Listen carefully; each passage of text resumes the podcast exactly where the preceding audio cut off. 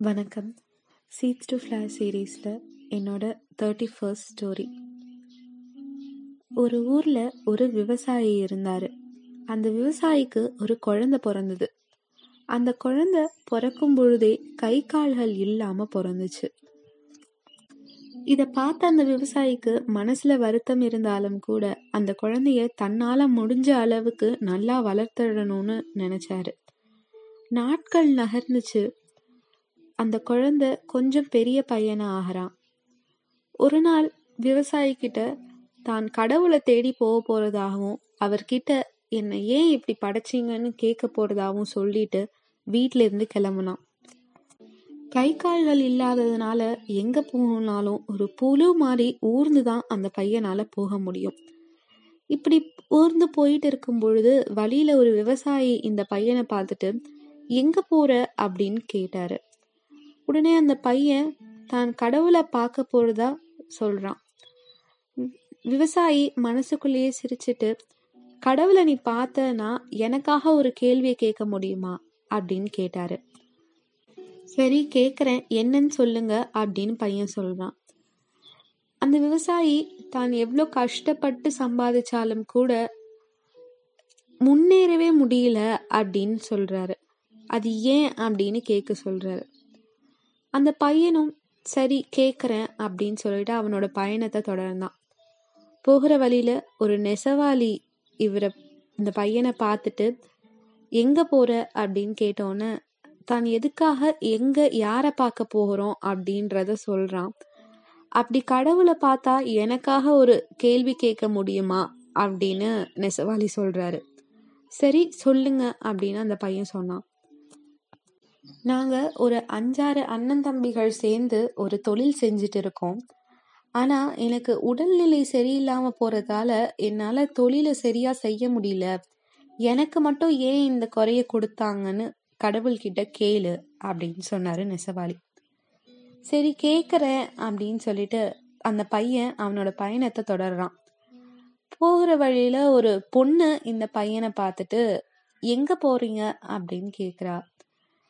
தான் எதுக்காக போறோன்ற ரீசனை அந்த பொண்ணு கிட்ட அந்த பையன் சொல்றான் அப்படின்னா எனக்காக ஒரு கேள்வி கேட்க முடியுமா அப்படின்னு அந்த பொண்ணு கேக்குறா. சரி என்ன கேட்கணும் அப்படின்னோன்னு எனக்கு எல்லா செல்வமும் என்கிட்ட இருக்கு பொருளுக்கு எந்த குறையும் இல்லை ஆனா எனக்கு இன்னும் குழந்தை பிறக்கல அந்த குறைய மட்டும் ஏன் எனக்கு கொடுத்தாருன்னு கடவுள்கிட்ட கேளு அப்படின்னு சொல்றா அந்த பொண்ணு. சரி கேட்குறேன் அப்படின்னு சொல்லிட்டு அந்த மூணு கேள்விகளையும் ஞாபகம் வச்சுக்கிட்டு அந்த இடத்துலேருந்து கிளம்புறான் அந்த பையன். போகிற வழியில் ஒரு வயசானவர் மயக்கம் போட்டு கீழே விழுகிறாரு. அதுக்கு ஆப்போசிட் சைடில் தான் ஒரு நதி ஓடிட்டு இருக்கு. தண்ணி எடுத்து கொடுக்கணும். சுற்றி எந்த மனிதர்களும் இல்லை. இந்த பையன்கிட்ட அந்த தண்ணியை எடுத்துட்டு வந்து தர்றதுக்கு கை கால் இல்லை. என்ன பண்றது அப்படின்னு யோசிக்கிறான் அந்த பையன்.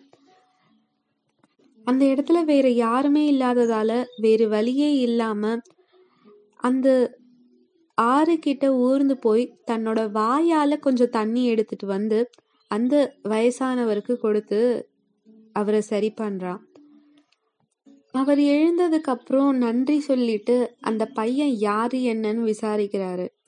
அந்த பையனும் நான் இந்த மாதிரி கடவுளை பார்க்க போகிறேன். என்னை ஏன் இப்படி படிச்சாருன்னு அவர்கிட்ட கேட்கணும் அப்படின்னு சொல்றான்.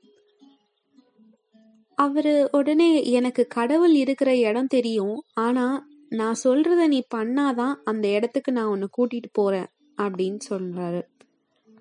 அந்த பையனும் சரி நீங்க என்ன சொன்னாலும் நான் செய்யறேன் அப்படின்னு சொல்றான். அவரு உடனே உன்னோட ரெண்டு கண்ணையும் நோண்டி எனக்கு நீ தரணும். அப்பதான் நான் உன்னை கூட்டிட்டு போவேன் அப்படின்னு சொல்றாரு. அந்த பையனும் அவர் சொன்ன மாதிரியே தன்னோட ரெண்டு கண்களையும் நோண்டி அந்த வயசானவர்கிட்ட கொடுக்குறான். இப்படி கொடுத்தோனையே அந்த பெரியவர் கடவுளா மாறுறாரு. அந்த பையனுக்கு அவனுடைய கை கால்கள் அவன் கொடுத்த கண்களும் அவனுக்கு கிடைக்குது. கடவுள் தான் தன் முன்னாடி நிக்கிறாரு அப்படின்றத உணர்றான். நன்றி சொல்றான். உனக்கு என்ன வேணும்னு கடவுள் கேக்குறாரு. என்கிட்ட மூன்று கேள்விகள் இருக்கு அதுக்கான பதில்கள் வேணும் அப்படின்னு சொல்றான் அந்த பையன். சரி கேளு அப்படின்னு சொன்னோன்ன வழியில பார்த்த அந்த மூணு பேர் கேட்ட கேள்விகளையும் கடவுள் கிட்ட கேக்குறான். கடவுள் சிரிச்சிட்டு அந்த விவசாயி கஷ்டப்பட்டு சம்பாதிச்சாலும் அங் அவனோட வயல்ல வேலை செய்யறவங்களோட கஷ்டத்தை அவன் புரிஞ்சுக்கல. அவங்களுக்கு சரியான ஊதியம் கொடுக்காம அவங்கள ஏமாத்திட்டு இருக்கான். அதனால்தான் அவனால முன்னேற முடியல அப்படின்னு சொன்னாரு. நெசவாளி அஞ்சாறு தம்பிகளோட சேர்ந்து தொழில் செஞ்சாலும் அவன் உழைக்க தயாரா இல்ல.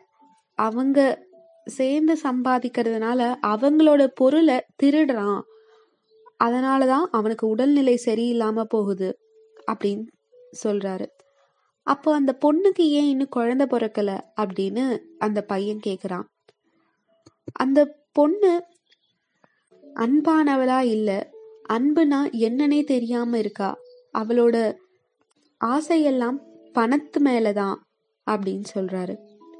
எப்போ அந்த பொண்ணு மத்தவங்க கிட்ட அன்பா மத்த குழந்தைங்கள் கிட்ட அன்பா நடந்துக்கிறாளோ அப்பதான் அவளுக்கு குழந்தை பிறக்கும் அப்படின்னு சொல்றாரு. இந்த பையன் எனக்கு இன்னொரு கேள்வி கடைசி கேள்வியா நான் கேட்கலாமா அப்படின்னு கேக்குறான். சரி கேளு அப்படின்னு சொல்றாரு. மனிதர்களுக்கு எதற்காக கை கால்கள் படைச்சிங்க அப்படின்னு கேக்குறான். அவர் உடனே சிரிச்சிட்டு கைகளும் கால்களும் நான் மனுஷங்களுக்கு கொடுத்ததே அவங்க மத்தவங்களுக்காக ஓடி உதவி செய்யணும் எதுனாலும் அள்ளி தரணும் அப்படின்றதுக்காகத்தான் அப்படின்னு சொல்றாரு. நம்மளோட கை கால்கள் நமக்கானது மட்டும் இல்ல மத்தவங்களோட துன்பத்தை தொடைக்கிறதுக்காகவும் தான் அப்படின்றத அந்த பையன் புரிஞ்சுக்கிட்டான். எப்போதுமே தனக்கு மட்டுமே கஷ்டம் இருப்பதா நினைச்சிட்டு இருக்க மனுஷங்க மற்றவங்களுக்கு அவங்க கஷ்ட காலத்தில் உதவணுன்றத மறந்துடுறாங்க. எப்போதுமே மற்றவங்களுக்கு உதவி செஞ்சு மற்றவங்களையும் சந்தோஷப்படுத்தி நாமளும் சந்தோஷமாக இருப்போம். நன்றி.